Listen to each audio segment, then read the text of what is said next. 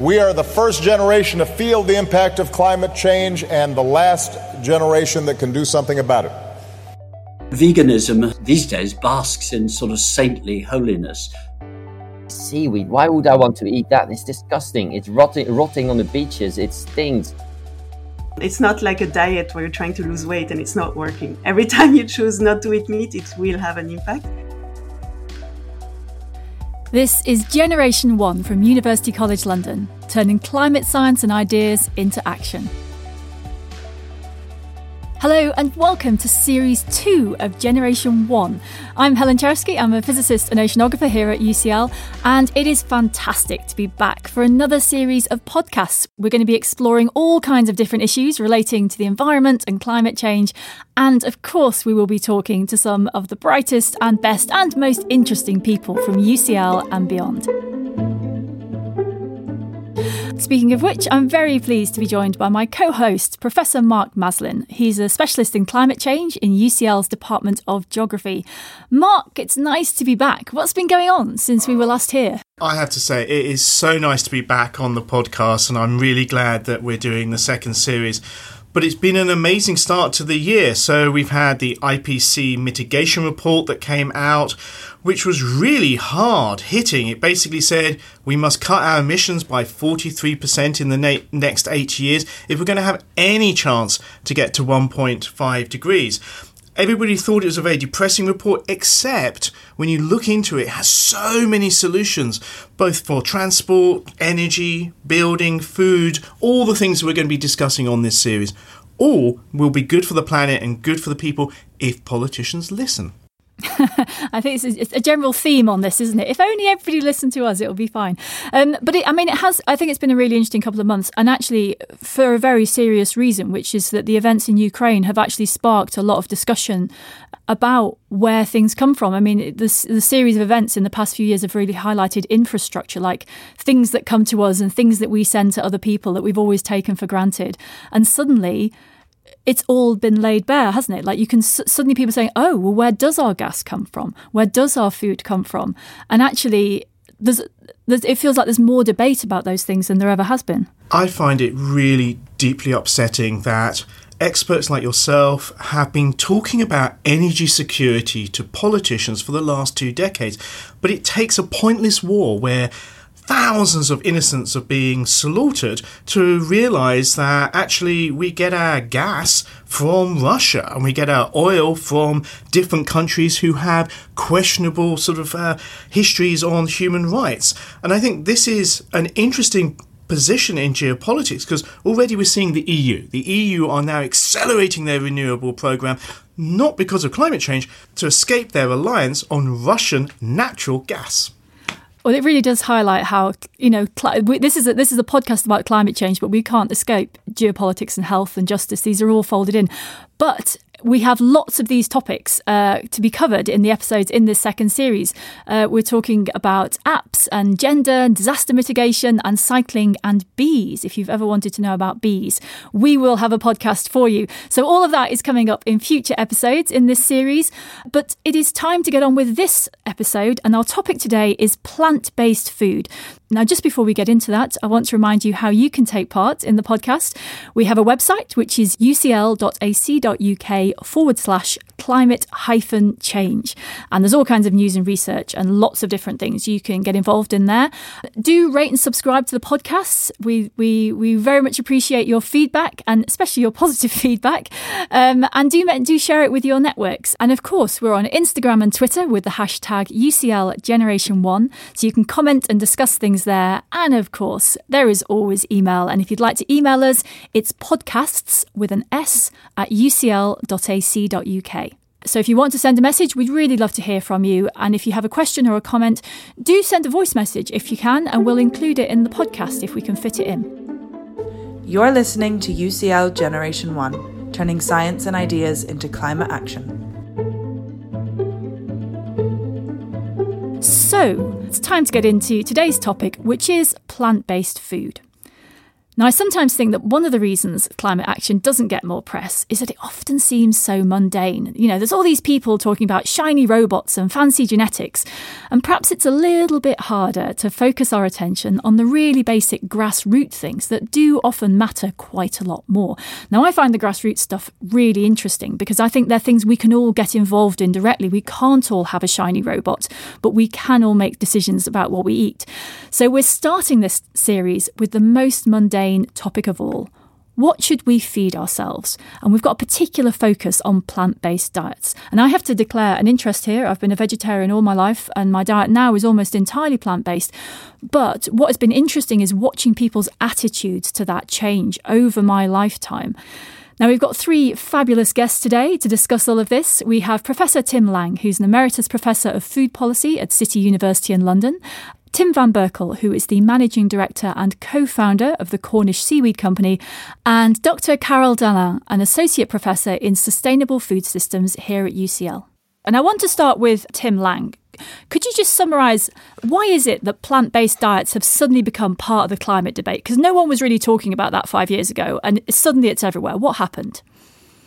Uh, well, we were talking about it actually, but we were talking about it, we academics, to ourselves. What's happened is it's gone public, and for pretty good reasons, really. The evidence about the impact of animal production uh, and therefore uh, uh meat, meat and dairy has become overwhelming on greenhouse gas emissions, on biodiversity loss, the driving of land use to produce grain to then feed animals and soya and things like that, but also embedded water in foods, land use, basically. But also, it's a double dose of evidence because it's not just the ecosystems evidence, uh, but also the public health evidence. So, in that sense, the publicity that you're raising, Helen, about um, plant-based diets is is a, a rare example of where academic data has actually informed public discourse. And could you just summarize for us, you know, some of that data? You know, what is the difference that a plant based diet makes? Oh, it's absolutely massive. The reduction of land use if you switch to a plant based diet is significant. The, the reduction of greenhouse gases goes down the more you get towards a vegan diet. That's not to say vegan diets are perfect, they have lots of problems in other respects. But the evidence uh, on both embedded water, on land use, on biodiversity impacts, on public health, nutrition is very, very good indeed.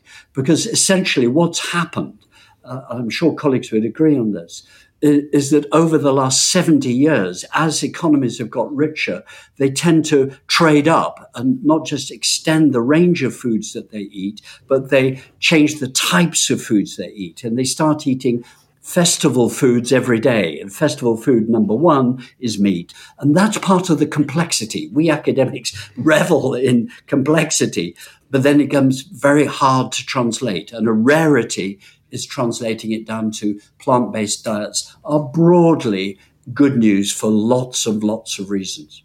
Well, we will come back to some of those details, but now I want to come to Tim Van Berkel because Tim, you work on something which isn't is one of those food types that we don't think about very much. So, give us your spiel for seaweed. um, the podcast needs to be a bit longer, I think, to give all the the good benefits uh, that seaweed can bring. But um, we talk about food here, of course, and seaweed contains high amounts of a lot of trace elements: uh, magnesium, iron, zinc, copper, potassium, you name it. But it's also high in protein. So, in a way, seaweed can be that kind of plant based resource that can substitute meat for the reasons that we eat it. Apart from the fact that people like eating meat, its texture and all that, maybe that's something that seaweed's not so good at. Well, perhaps describe what the uh, Cornish Seaweed Company does and, and how it got started. Uh, we started about 10 years ago. Me and my, uh, my friend Carol Warwick Evans started harvesting seaweed because we love to live near the ocean. We love to live near Cornwall. And we both wanted to make a living down here. Um, then Caro heard the BBC Four program, Farming Today, uh, which talked about health benefits and nutritional benefits, uh, but also the environmental benefits of seaweed. And we thought, well, wait a second. It's a big industry in Scotland, in Ireland, in the Far East. But in England, we're not really doing anything about it. So it kind of makes sense like, why don't we just do something with it and see if we can make a job, uh, a living out of it? Now we're 10 years down the line and we have started the first seaweed farm uh, because we realized that harvesting seaweed uh, from the wild would kind of limit us because there's not enough seaweed out there basically uh, to harvest uh, and, and to meet demand, which is growing exponentially, it seems. So we thought, well, we have to find new ways of, of harvesting, of, of getting the seaweed to people's plates in a sustainable way. So farming was the way to go. Well, we will come back to that, but I want to introduce Carol here. And and Carol, one of the things when we're talking about diets and the environment is is knowing what the effects are you know because most of the time when most of us buy food you know we go into a, a, supermarket or you know some kind of shop and there's a thing on the shelf and we you know we don't know where it came from and we don't know what you know all the things that led up to it being on that shelf so how how easy is it to know what effect the foods that we eat are having on the environment that's that's a great question, and and you said where it's coming from, and that's often something that we we cannot find even when we are asking supermarkets. So, and that's something that will be essential, I think, in the future, so that the consumer, us, we can make uh, more informed choices. Uh, because we hear, you know, and and it's true, uh, there are some general uh, principle that we can follow without knowing too much information. Like we can, we should uh, choose more plant-based diet rather than meat. That will always reduce the environmental impacts. But then there are also plant-based foods that have a big impact on water use, for example, or, or biodiversity, deforestation. So I think in the future we need to include those information and trace much more how the food was made and where it's from to make sure it has the minimum environmental impact it sounds simple, but but that it also sounds very complicated. You know, it sounds as though you could stick a you know a color code or a number or something on a packet. But how hard is it to work out those impacts? So the impact themselves, we are getting really better and better data um, as time goes on, and I think you know with with satellite-based imagery, we can get a lot of information on the use of different resources. So I think if we know the origin, at least the, the country of origin, it would be even better to know where in this, in this country it was grown. But already the country information would give us a lot of, of detail. But the challenge, you know, you said the color code. And I think, you know, we went through the same debates with nutritional information. There are a lot of different things to put together. So as Tim Lang was saying, there is the biodiversity loss, the climate change, so greenhouse gas emissions, the use of water. So it's not obvious how to combine those indicators into one, but I think that's that's something that we need to work on. It strikes me as reminding me this discussion of a of a book that was published many years ago now called The Omnivore's Dilemma, and and basically I think the title says it all. The problem is that as as organisms, we are capable of eating very many things. You know, we're not like a cow which can just eat grass, right? There are lots of things mm-hmm. in our environment which we can eat, and the problem is choosing, you know, makes all this much more complicated. Tim Lang, how are we doing with food policy? How do decisions get made about what we eat? Is it is it that consumers really choose or is it pushed by for, you know, political reasons? How do we work out what to eat basically? Uh, I'm going to be infuriatingly academic and say, well, it's complex, Helen. that, but that's the truth. We wouldn't uh, have had you on the podcast otherwise. And, and what, what, what do we academics love but uh, wallowing in complexity? But the truth is, consumers wallow in complexity. Without knowing it, they use multiple criteria when they're buying foods. And what we're dealing with uh, now in policy is how to take this complexity and translate it into, if not complex solutions, but at least more simplified complex solutions. Uh, so there is a difficulty for policymakers of how to deal with the realities that their voters, their constituents, their um, supporters, the political parties, their supporters, what they want. And unpicking that is actually quite tricky. I have some sympathy for policymakers. Uh, we academics have long time horizons. Uh, they have very short time horizons. Consumers have very immediate time horizons. They want food now and they want it all the time. But the good news is we're beginning to get some clarity. The Intergovernmental Panel on Climate Change, I think, has been very good at injecting complex policymaking into the simple issue, the one issue of greenhouse gas, and saying, well, here are the multiple things that you've got to do. The politicians just want to do one thing. In fact, the only way we're going to address the quadruple whammy of, of, of climate and, and food is by having multiple interventions. Well, I want to contrast that because I mean you bring up the complexity and it's and it's a it's an important issue, but I also think that there are people like Tim van Berkel on the ground, you know, and, and Tim, seaweed Tim now this is. Mm-hmm. Sorry to call you That's that. Good. I'm sure you've been called it before. Yeah. Um, but but from your point of view, you're sort of at the other end of this is that you're almost trying to introduce a new food. You know, in this country, you know, the Welsh have had a, some history of eating seaweed, some parts of Essex have, but most of England certainly doesn't have a culture of eating seaweed. And so you're you're in the position of almost bringing in a new food. You know, there's these consumers, they've got all this other choice and it's all complicated. And then you turn up with another thing. and I was just wondering, what what's it like to introduce a new food? What kind of reactions do you get? Uh, to be honest, it was very difficult to start with, especially. You, you have to start from scratch. And especially with seaweed, I think seaweed, the name already implies, you know, it has, it has the word weed in it, which is not very positive to start with.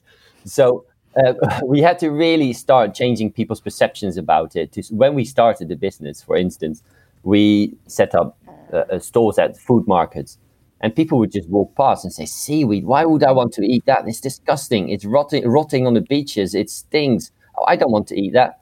You really need to educate people and show people what seaweed can do, all the health benefits and the nutritional benefits and the environmental benefits, but also taste, of course. So it was really a long educational process that we had to go through. And that kind of that worked a little bit, but what kind of there was a shift a few years down the line when we start from when we started. And that's when kind of famous chefs started to um, uh, clock onto it as well. And people like Jamie Oliver started using seaweed. Hugh Fearnley-Whittingstall, they started using seaweed. And all of a sudden, it became of, kind cool to use it and to eat it. And the media started picking up on it because it became this environmental champion and this nutritional powerhouse. So it became kind of a superfood on, in all different aspects. And that kind of made it take off.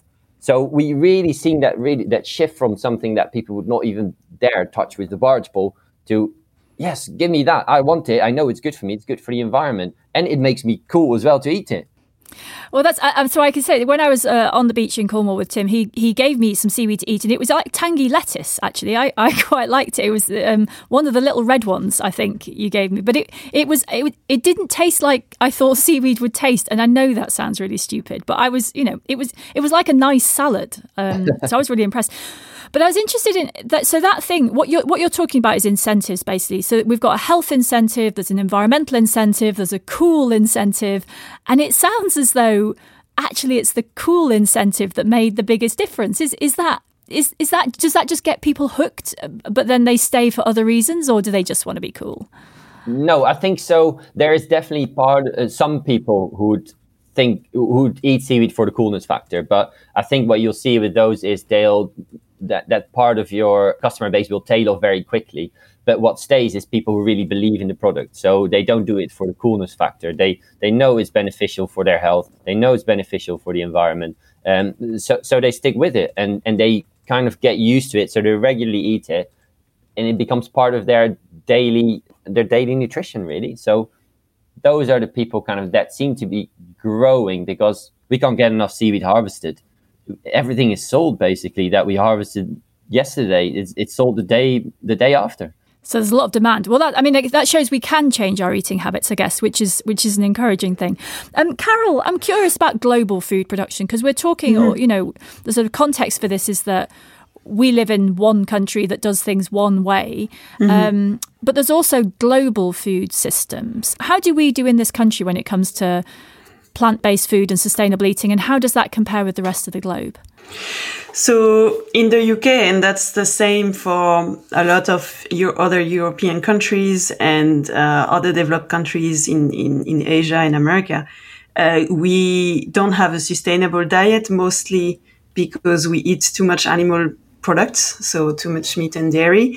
But yeah, you talk about global food systems, and that that's something that we we work on a lot because uh, the UK is one of the countries in the world that imports a lot of its food supply, unlike some other countries. So it's not just about how we are farming in the UK, but it's also how our trade partners are farming and what do we import from from abroad so this is this is tricky for policy because you know they tend to think about just what happens within the borders uh, of the UK, for example, uh, and not so much how to control imports.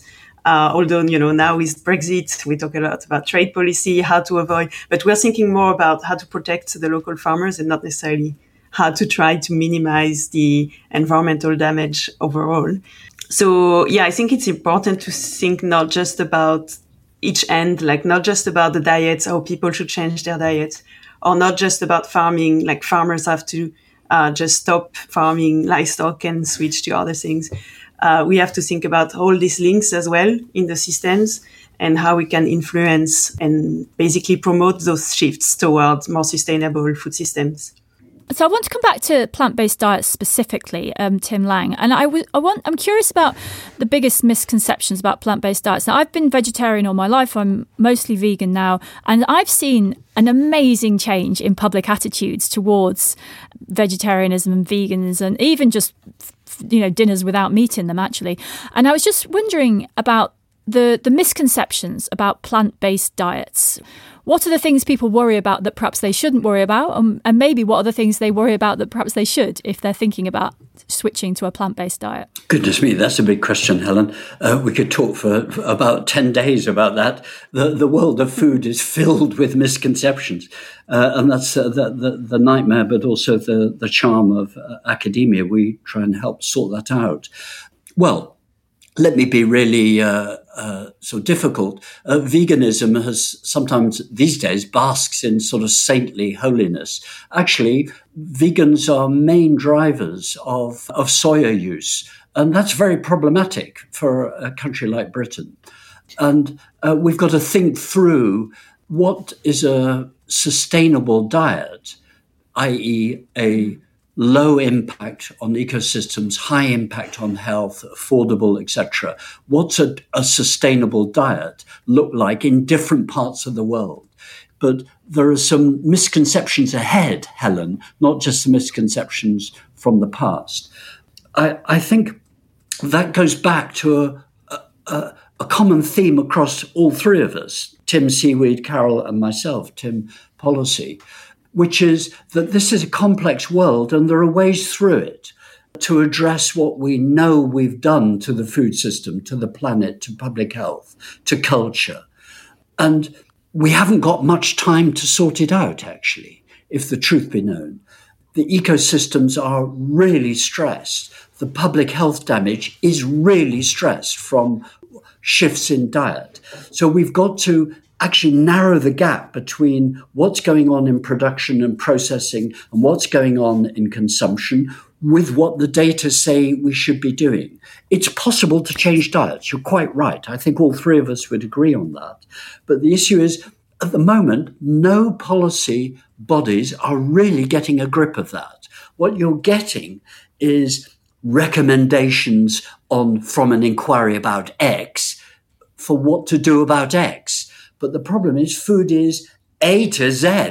The critical issue, I think, is to get a grip of consumers. The elephant in the room is consumption. So, one of the things I hear in what you're saying is that we talk about a plant based diet as though that's one thing.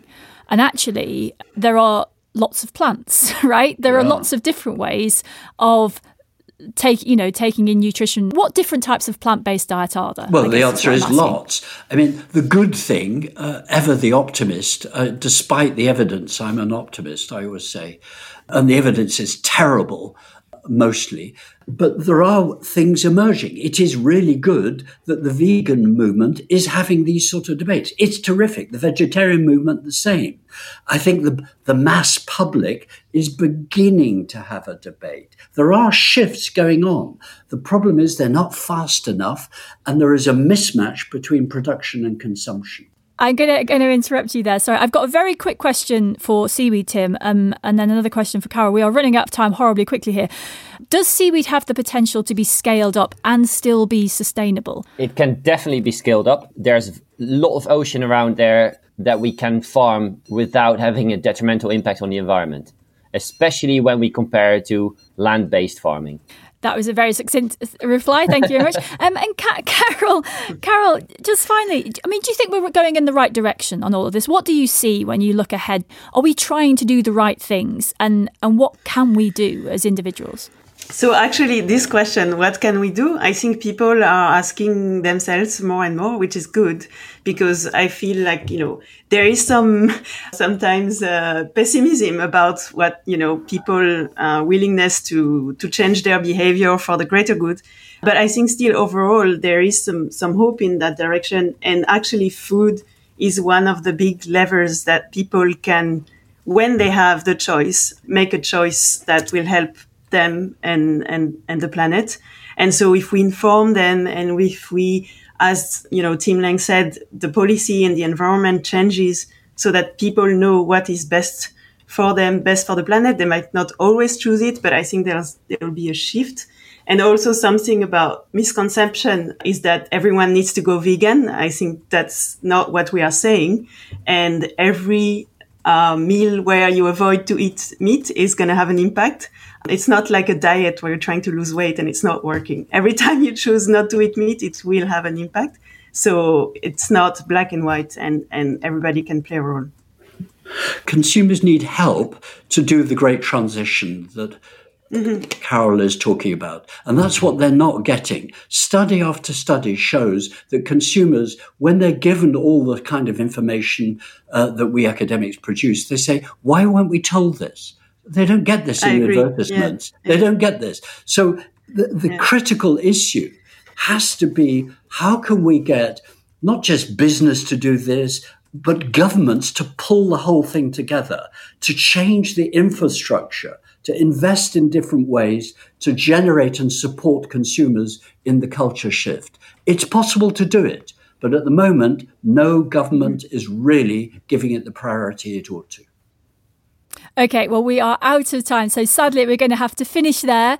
Thank you all very much. Uh, so many different perspectives, um, lots of different ideas, and thank you very much for your time. And a lot of agreement, a lot of agreement. Uh, thank you. Very nice to meet you, Carol and Tim Seaweed. Thank you. Thank you. You're listening to UCL Generation 1, turning science and ideas into climate action. We're just about to get Mark's roundup of all the climate news stories that you need to know about this week. But just before that, just want to spend a moment to encourage you to get involved in the podcast and UCL's climate work. You can find all about that at ucl.ac.uk forward slash climate hyphen change. So you can rate and subscribe to the podcast. We'd love it if you do that. Do send us some feedback, send us comments and questions to the email address podcasts at ucl.ac.uk and do connect to us on Twitter and Instagram. But now it's time to join Mark Maslin for the Climate News Roundup.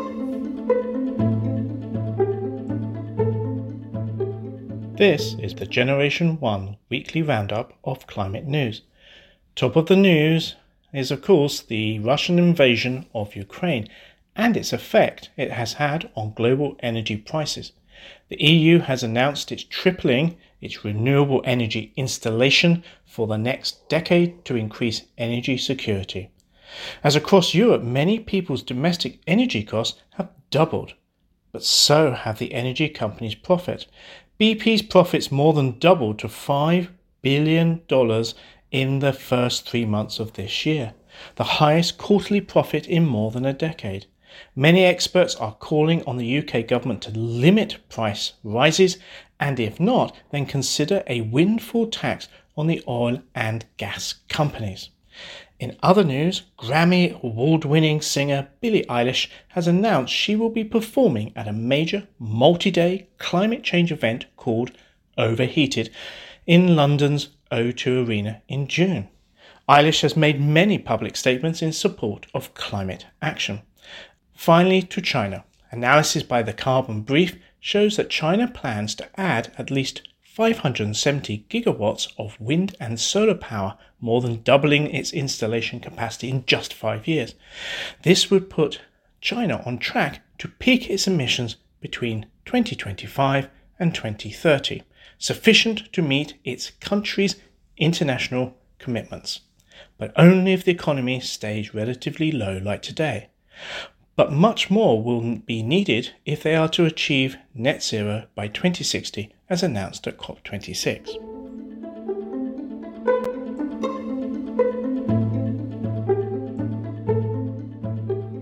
That's it for this episode of Generation One from UCL, turning climate science and ideas into action. Do get in touch if you've got a question or you'd like to suggest a guest for the podcast. You can find us on email and Instagram and Twitter. Do have a look at the UCL climate website, there's loads of stuff on there. And do keep following this podcast and rate us if you can. I'm Helen Czerski, and the next edition of Generation One from UCL will be available next Wednesday. And Mark and his guests will be considering the impact of gender issues on the environment and climate change. But that's all for this week. Goodbye.